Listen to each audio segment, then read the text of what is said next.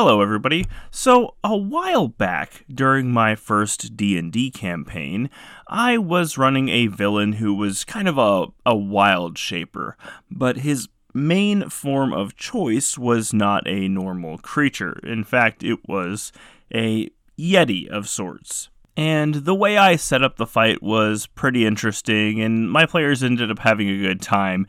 But then later on down the road, I was just messing around on the internet. I don't even know why I looked it up, but I ended up looking up what Monster Hunter monster stats would look like in D&D. And what I ended up finding actually surprised me quite a bit. Uh, actually, on a website called GM Binder or something to that effect, they have an entire PDF full of Monster Hunter stat blocks that are converted for D&D 5th edition. And I thought at the time, and I still think at the time of recording at least, that this is really freaking cool. Like, kudos to whoever took the time to do this. But within that PDF is one of my favorite Monster Hunter monsters, Goss Harag. And if you know anything about Monster Hunter Rise, at least, Goss Harag is kind of like a Yeti. And so I got to thinking, like, man, it would have really been cool to have used this Goss Harag stat block instead of the regular Yeti stat block that I had used at the time. Now, that's not to say that there are not some pretty cool monsters in D&D 5th edition. In fact, that's what we're going to be doing this week is looking at my top 10 favorite monsters out of the D&D 5th edition monster manual. Let's hit the intro and get started.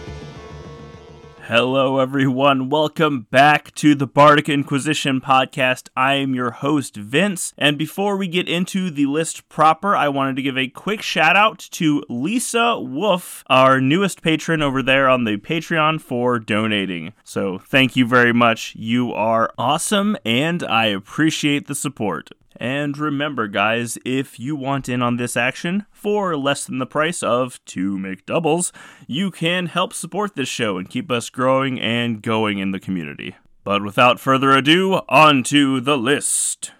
Number 10 Mephits. CR one quarter to one half.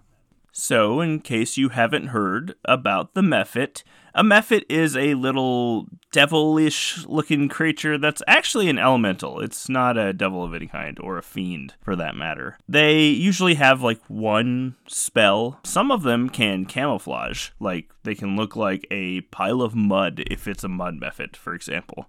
And one of the reasons that I really love these creatures is because they are low level spellcasters that are pretty easy to kill or take out, and some of them have like a little death burst effect. And since the DCs are actually pretty low and easy to make, these actually make for a fun and interesting encounter that is not too powerful for a low level party. Number 9. Xorn, CR5. Okay, I'm not gonna lie here. The stat block for the Xorn is nothing too impressive.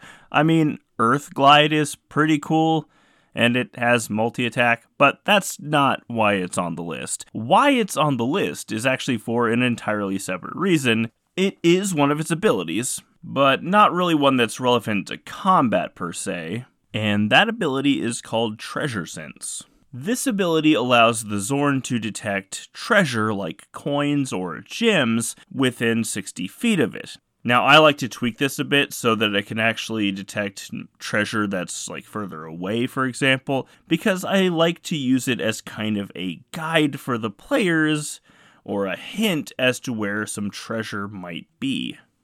Number 8 Mind Flayers. CR7. Now, the Mind Flayer is interesting, and I think most people have heard of a Mind Flayer, but I don't necessarily run them as traditional encounters. Well, not traditional combat encounters, anyway. In fact, where I like to play in the space of a Mind Flayer is as a third faction, sort of. So that if your party is exploring somewhere in the Underdark or in, say, even a cave with bandits, they might come across a Mind Flayer who is hungry but is not going to take on the party per se directly because he knows that they outnumber him. So the party ends up with this choice of, oh, do they want to side with the Mind Flayer or do they want to side with these bandits and try to collectively take out the Mind Flayer? Because a Mind Flayer is a powerful enemy. And if you decide to side with the Mind Flayer, there's this question constantly in the back of your mind of can you actually trust them? I have found, however, so far that most of my players do not trust the Mind Flayer and will find a way to betray them at some point. To be fair, that's probably the smartest thing to do because mind flayers are straight up evil. Number 7 Mimics CR2.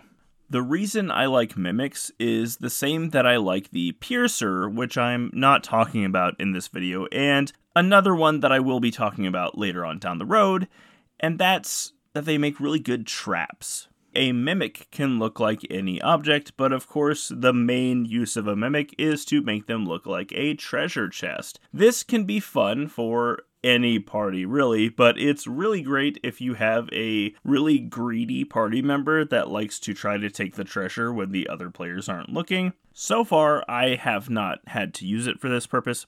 It's still fun to think about. But it also has this secondary effect of almost instilling the party with sort of a uh, paranoia of sorts. Because once they see one mimic, especially if it's fairly early in the dungeon, they suspect that every treasure chest they come across is also a mimic. So it's just kind of funny to sit there and watch people like throw things at the treasure chest before they go to open it. Now, with all that said, be careful if you are a DM and you decide to use mimics, because if you do make every single treasure chest a mimic, they will just stop opening treasure or they'll just start fireballing everything as soon as they enter the room. Number 6 Purple Worm, CR 15. This one is fairly simple. Have you ever seen the movie Tremors? Yeah, a giant freaking worm that pops out of the sand can swallow your players and also has poison. How cool is that? Number 5 Flail Snail, CR3. Okay, so this thing isn't really that tough, especially if you have a lot of melee units in your party. However, the flail snail is still pretty cool as it has an anti magic shell, making it harder for spellcasters to fight, and it has a bunch of other cool abilities, such as its scintillating shell ability, which can potentially blind your players.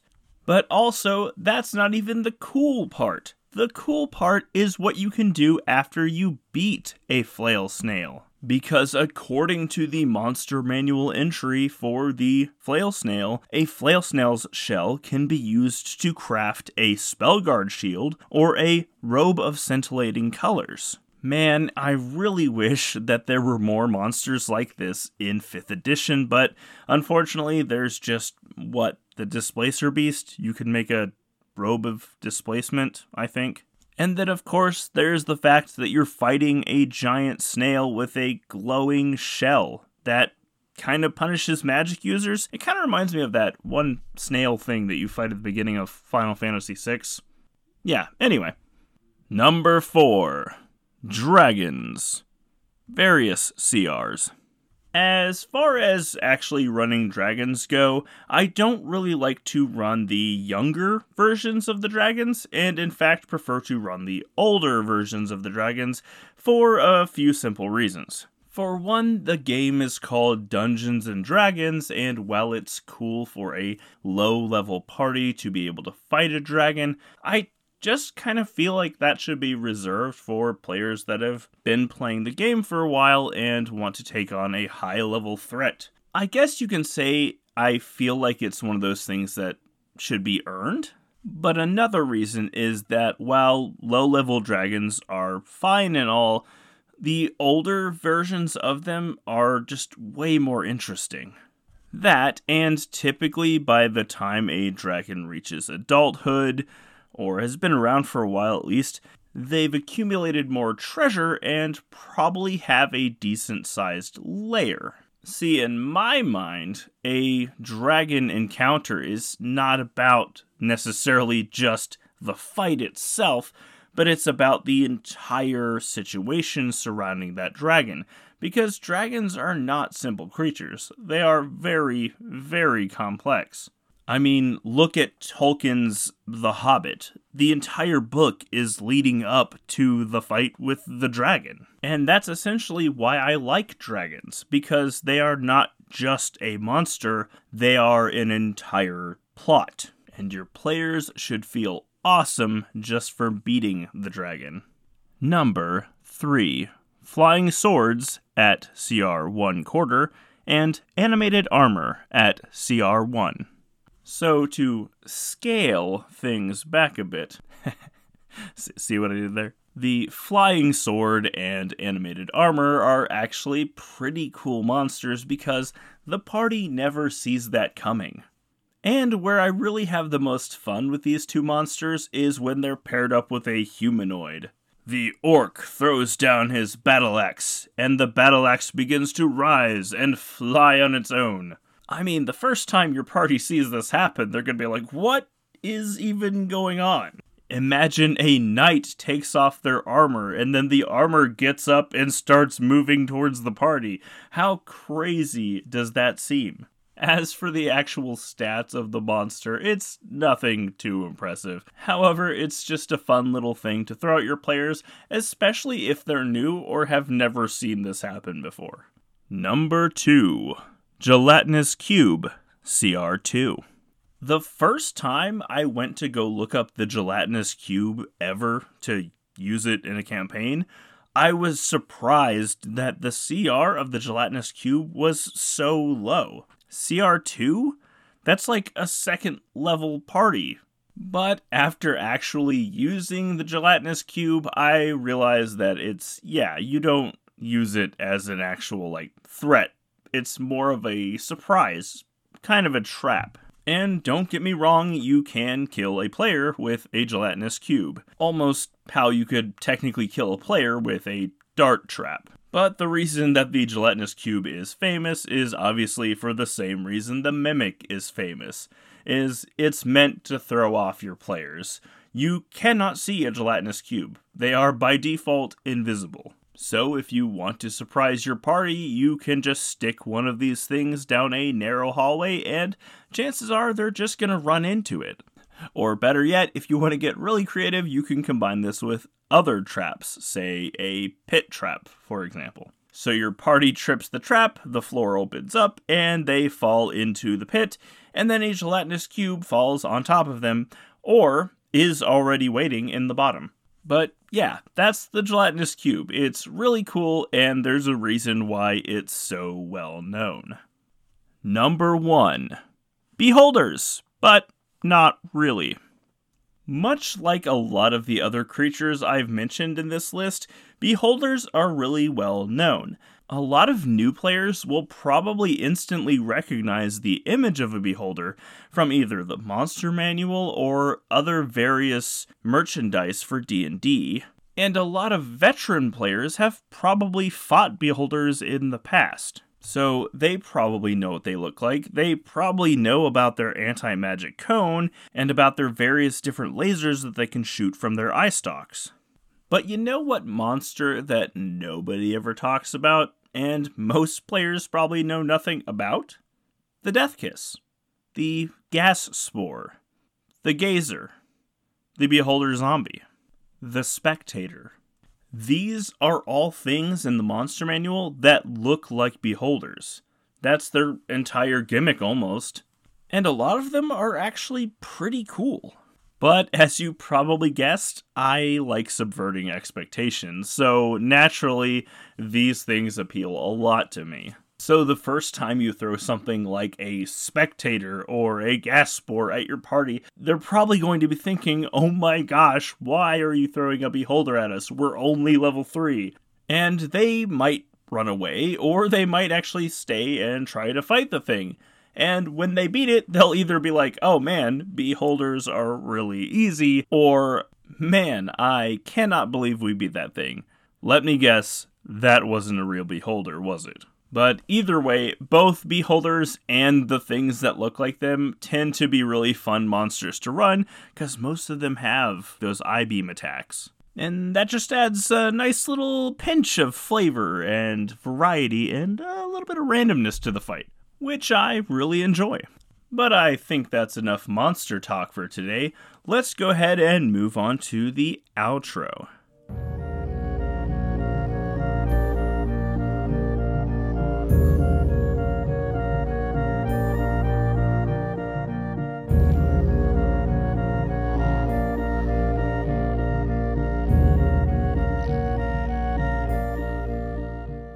All right, guys, that is it. That's the list. I hope you guys enjoyed the episode this week. Did you agree with my list, or do you have your own opinions? And what are those opinions? Feel free to let me know by sending me an email at bardinquisition at yahoo.com, or you can find me on Twitter at bardinquisition. If you want to support this podcast, give us a like on whatever platform that you use and share this podcast with your friends. If you want to support us in a more monetary way, though, you can do so at patreon.com slash bardic inquisition. But that's all I've got for this week, guys. Thanks for listening. Tune in next week. And hey, maybe uh, take a look in that monster manual.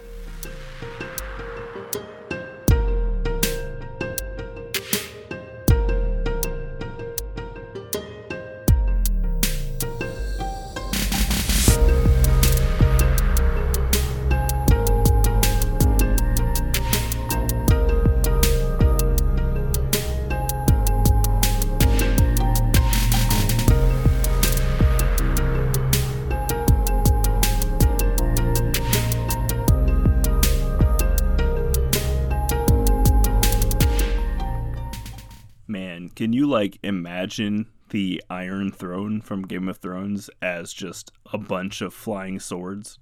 Crazy.